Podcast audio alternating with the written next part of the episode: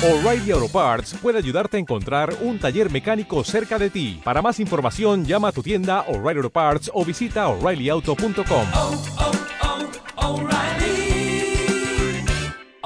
Parts.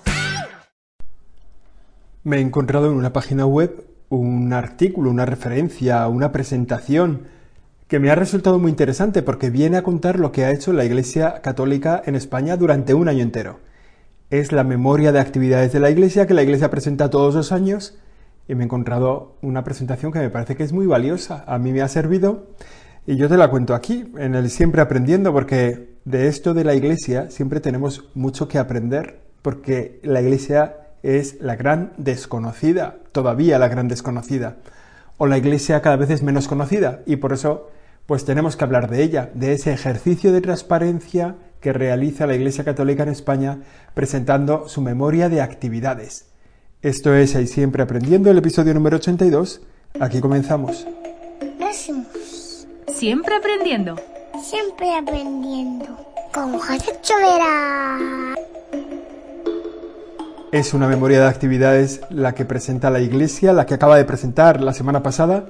He visto en YouTube el acto de presentación de la memoria, he visto en la página web de la Conferencia Episcopal la memoria entera que se puede descargar, en su página también de transparencia. Bueno, me parece un ejercicio interesante que tantas instituciones realizan y que la Iglesia también realiza en un ejercicio de transparencia.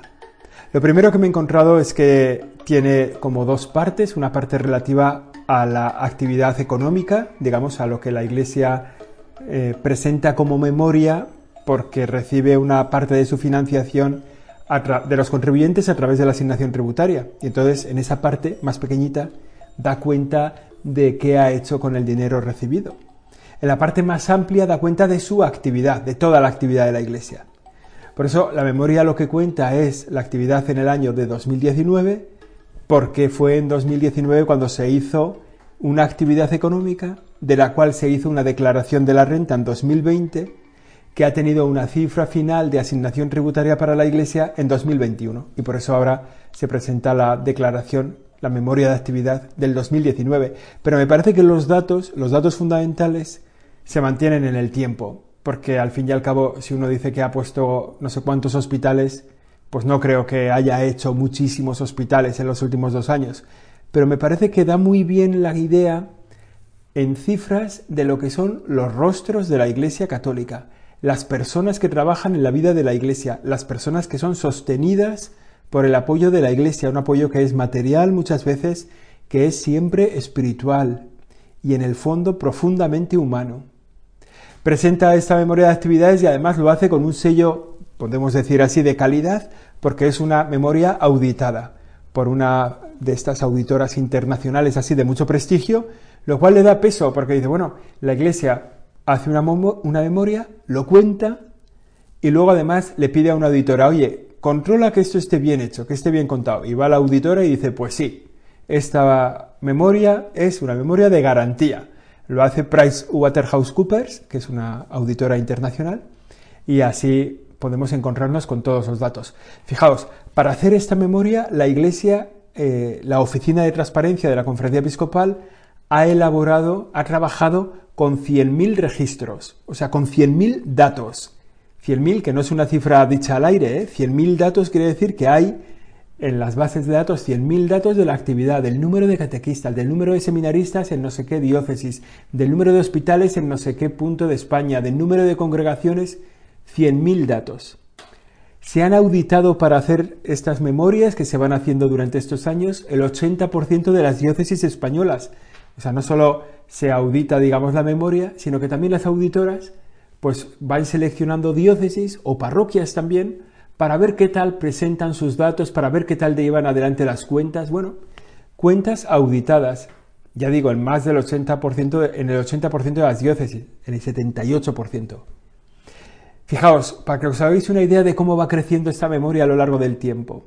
En la memoria que se hizo, la primera que se hizo en 2007, se recogieron los datos de 78 indicadores, o sea, 78 cosas que se fueron a buscar. Oye, ¿qué número hay de esto? ¿Qué número? 78 indicadores. En la que se ha presentado eh, esta semana pasada, se recogen más de 400 indicadores de su actividad. Quiere decir que se ha más que triplicado, más que cuadriplicado, más que cuadriplicado, o sea, más de cuatro veces, el número de registros, o sea, el número de, de- de cosas que se miran dentro de la iglesia, ¿no?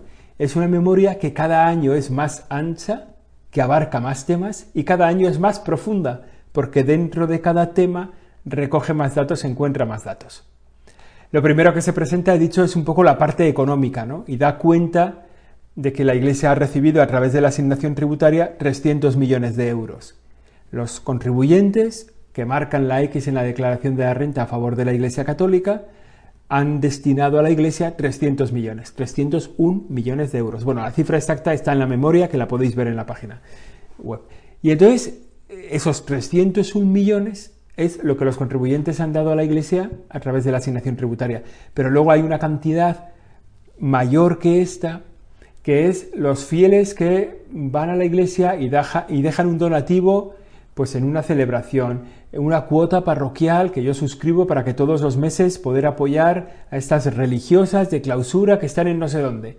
Entonces todos los meses doy una contribución y doy a mi parroquia una pequeña gratificación de no sé qué. Y bueno, pues todo eso suma el dinero con el que cuenta la iglesia. En el fondo, no sé, podríamos hablar como de mil y pico millones de euros. Todas las instituciones que hay en la iglesia, que ya hemos dicho alguna vez que son 40.000, 40.000 que tampoco es una cifra dicha al azar, sino que hay 40.000 instituciones de todo tipo, ¿eh? parroquias, colegios, hospitales, centros de salud, servicios básicos, servicios sociales, atención a la mujer, bueno, así, cofradías, eh, reuniones, bueno, así hasta 40.000. Digamos que una parte importante de esos 300 millones de euros que llegan a través de la declaración de la renta se destina a las diócesis, el 80% prácticamente se destina a las diócesis para sostenerles. Pues hay, diócesis que, que casi una parte muy importante de su financiación es gracias a lo que reciben de la asignación tributaria. Pero eso es la parte económica, que es la menos divertida. ¿Qué es lo que ha hecho la Iglesia en España? ¿Qué es lo que hace la Iglesia en España? Lo que hizo en ese año 2019, que en realidad es lo que hace cada día en la Iglesia también hoy. Pues dice la memoria que la Iglesia realiza como tres actividades. Anunciar el Evangelio, celebrar la fe y vivir la caridad con el prójimo. O sea, como tres misiones recibidas en el fondo de Jesucristo, que son las misiones de Jesucristo. Celebrar la fe, anunciar el Evangelio, vivir la caridad. Y en esta misión de la Iglesia participan los fieles laicos. Unos, que es la, inmensa mayoría de la Iglesia en España, son fieles laicos. ¿Quiénes son los fieles laicos? Los bautizados, punto. En cuanto eres bautizado, eres un fiel laico de la Iglesia Católica. ¿Quién más realiza esta misión? Los que viven una especial consagración. ¿no? Algunos de los fieles laicos han sido llamados por Dios a la vida religiosa, otros a la vida sacerdotal, cada uno según sus diversos carismas, espiritualidades, lo que hay en la vida de la Iglesia. Pero entonces la Iglesia está formada para esa triple misión por como tres grupos de personas. ¿no? Toda la vida consagrada, toda la vida sacerdotal y toda la vida de los fieles laicos. Así, si hacemos un poco alguna memoria, por hacer memoria de lo que hacen los fieles laicos, de los que son, nos encontramos que hay 13.500 entidades religiosas y asociaciones de fieles que promueven múltiples iniciativas, que promueven hospitales, centros de salud, que promueven atención a enfermos, a inmigrantes, 13.500 entidades, ¿no? que están formadas por fieles laicos, o sea que no, no son monjas ni son curas, sino gente que se junta para hacer el bien. Hay también 86 asociaciones que son asociaciones de laicos que tienen un ámbito nacional, o sea que, que están en toda España, ¿no? Asociaciones de laicos que tienen ámbito nacional. Pertenecen a esas asociaciones 413.000 miembros. O sea, el gran músculo de la Iglesia en España es el de los fieles laicos. Ya hemos dicho, han fundado más de 13.500 entidades, tienen 86 asociaciones de fieles laicos y más de 400.000 miembros. La otra pata de la vida de la Iglesia en España es la vida religiosa. Las personas consagradas, las instituciones de monjas que decimos, ¿no? que son las monjas de clausura, pero luego también hay monjas de vida activa, también hay vida religiosa, también hay instituciones con una consagración especial, unas nuevas formas de consagración en la vida de la Iglesia. Para que os hagáis una idea, en España hay hoy 411 institutos religiosos, a la que pertenecen 37.000 religiosos en España. Cuando uno dice, oye, ¿cuántos religiosos hay en España? 37.000, que viven en 4.600 comunidades y que, son, y que son de 411 institutos, ¿no? Pues yo qué sé, no sé, las hijas de la caridad, las siervas de María, las religiosas benedictinas de no sé qué, la, bueno, Además de esto, las religiosas benedictinas me he equivocado. Eso es vida consagrada, pero pertenecen a, las vidas, a la monja de clausura. Son monjas de clausura, que también en España hay 750 monasterios de vida contemplativa, de vida monástica. Ya hemos dicho los fieles laicos, la vida religiosa y luego la iglesia diocesana, ¿no? que es un poco las parroquias. 70 diócesis hay en España, que son como, las diócesis son como las provincias. En la vida civil, pues la diócesis es como, como una provincia en el ámbito civil, pues en la vida de la iglesia se les llama diócesis y hay 70 en España. ¿Cuántas parroquias hay? 22.993. Fijaos, ¿eh? 22.993, o sea, 23.000 parroquias en España. Pues bueno, para que os hagáis una idea, la mitad de ellas, 11.000, son parroquias rurales están en pueblos, muchos de ellos en pueblos muy pequeños, que seguro que conocéis. Esa es la presencia de la Iglesia. 23.000 parroquias. Y están atendidas por 17.000 sacerdotes, a los que les ayudan 400 y pico diáconos permanentes. Bueno, estas son las cifras de la actividad de la Iglesia. ¿no? Hemos dicho, la Iglesia se dedica a anunciar el Evangelio, a celebrar la salvación, se dedica también a la vivencia de la caridad. ¿Quiénes lo hacen? Pues los que hemos dicho, los fieles laicos, la vida religiosa y la iglesia diocesana, digamos, todas estas parroquias y sacerdotes que atienden las parroquias. Ahora vamos a entrar un poco más adentro para conocer qué se hace en cada una de esas actividades que hemos dicho. La primera parte, el anuncio del Evangelio. ¿Cómo se realiza el anuncio del Evangelio? Fundamentalmente en tres ámbitos podemos decir en tres, en cuatro ámbitos, vamos a decir en cuatro ámbitos. El primer ámbito es el de la catequesis, la cantidad de niños, de jóvenes, de adultos, de personas que reciben una catequesis para su vida cristiana, en torno al bautismo de sus hijos, en torno a la primera comunión, en torno a la confirmación, en torno al matrimonio, cuando se van a casar, reciben una catequesis, se llama cursillo prematrimonial, pero en el fondo es explicarles cómo se vive el matrimonio, qué significa, cuál es el valor que tiene en la vida de la Iglesia. La catequesis es el primer ámbito de anuncio de la fe. Otro ámbito muy importante, los centros educativos. En los centros educativos, en los colegios de inspiración católica, muchos de ellos de iniciativa social, que están concertados, estudian millones de alumnos. O sea, para que os hagáis una idea, un millón y medio de alumnos van todos los días a una clase en un centro concertado, en un centro católico. Hay más, porque como he dicho, esta memoria cada vez amplía su contenido y amplía su profundidad. Y por eso seguro que hay todavía más colegios de inspiración católica que todavía no se han, bueno, no los ha recogido la memoria y que cada año pues, pues se van identificando y, y profundizando más en esta memoria. Pero eso, ¿no? Un millón y medio de alumnos van a un colegio de inspiración católica, al menos un millón y medio, y eso quiere decir que reciben una formación para ser personas según el modelo de Jesús. Y eso es muy bonito, es muy importante. el anuncio del Evangelio se realiza también en el modo de ser personas. Y también hay tres millones y medio de estudiantes que eligen la asignatura de religión. Hemos dicho, un millón y medio van a colegios concertados, pero la asignatura de religión, también en la enseñanza de inspiraciones de, creación estatal, digamos, de, iniciativa estatal, en ese acuden, entre las dos acuden tres millones y medio a clases de religión, ¿no? Digamos, reciben un montón de formación de cómo ser personas o el modelo de ser personas según Jesús. Además, luego hay universidades y tal. Bueno, otro ámbito de anuncio del Evangelio son los misioneros hay 11.000 misioneros españoles en 135 países.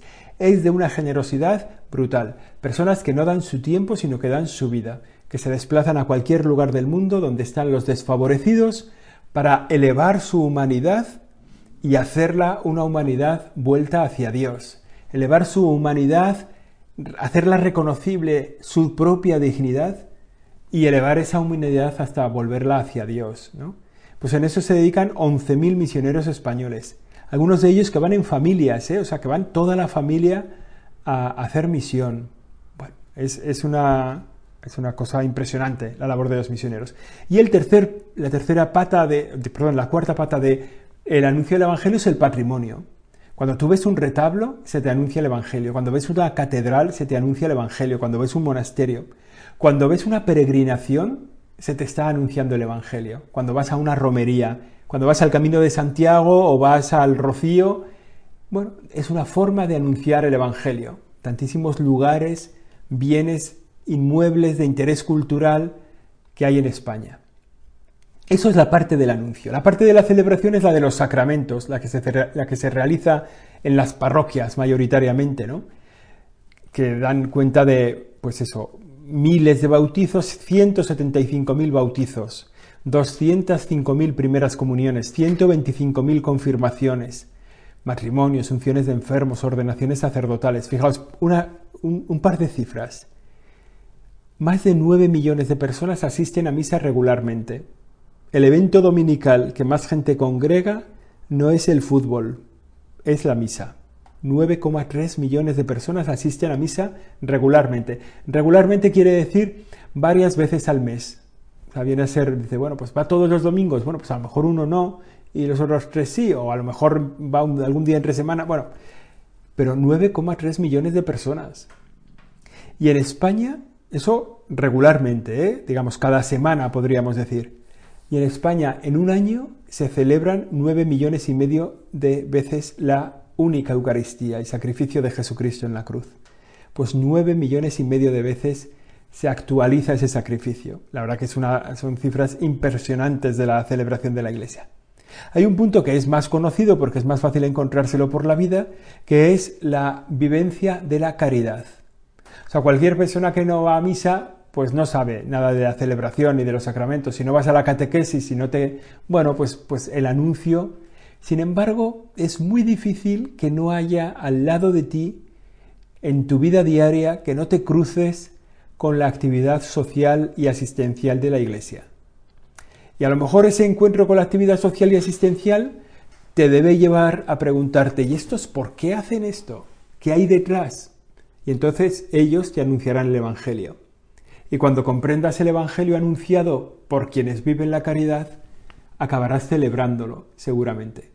Digamos que la vida de caridad es una expresión de una fe vivida y celebrada, pero al mismo tiempo llama a mucha gente a vivir y a celebrar la fe, la vida de caridad. En España, en este año del que hace memoria la Iglesia, en esta memoria que se ha presentado, ha habido más de cuatro millones de personas que han recibido un beneficio directo por la acción socioasistencial, sociosanitaria de la Iglesia más de 4 millones de personas. Es, se dice pronto, pero viene a ser pues un 10% de la población española ha tenido un contacto directo con la acción caritativa y asistencial de la Iglesia. Si hacemos números, en esos 4 millones se han beneficiado, esos 4 millones se han beneficiado de la labor que se realiza en 9.100 centros, 9.100 centros de la iglesia de todo tipo. Hay hospitales enteros, ambulatorios, casas para ancianos, más de 800 casas para ancianos.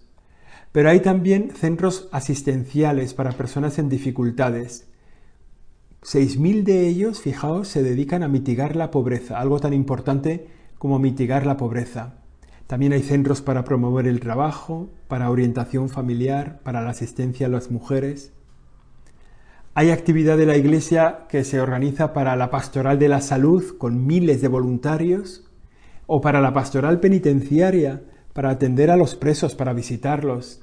Una obra de caridad, ¿eh? que no es, o sea, que sale en el Evangelio, del cual nos pedirán cuentas, ¿eh? las visitas a los presos, las visitas a los enfermos.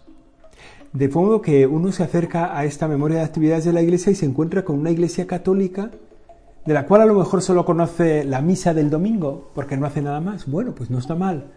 De la cual a lo mejor solo conoce la catequesis que van sus hijos, bueno, pues.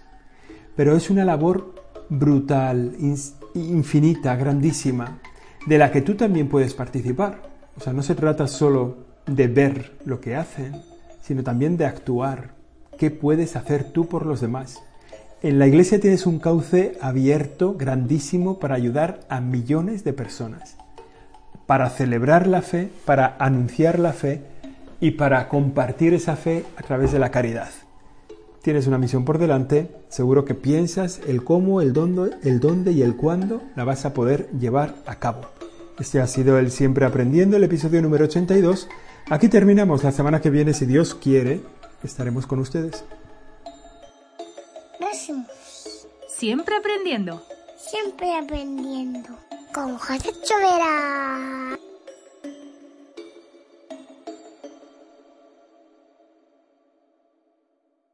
Oh, oh, oh, you need parts? O'Reilly Auto Parts has parts.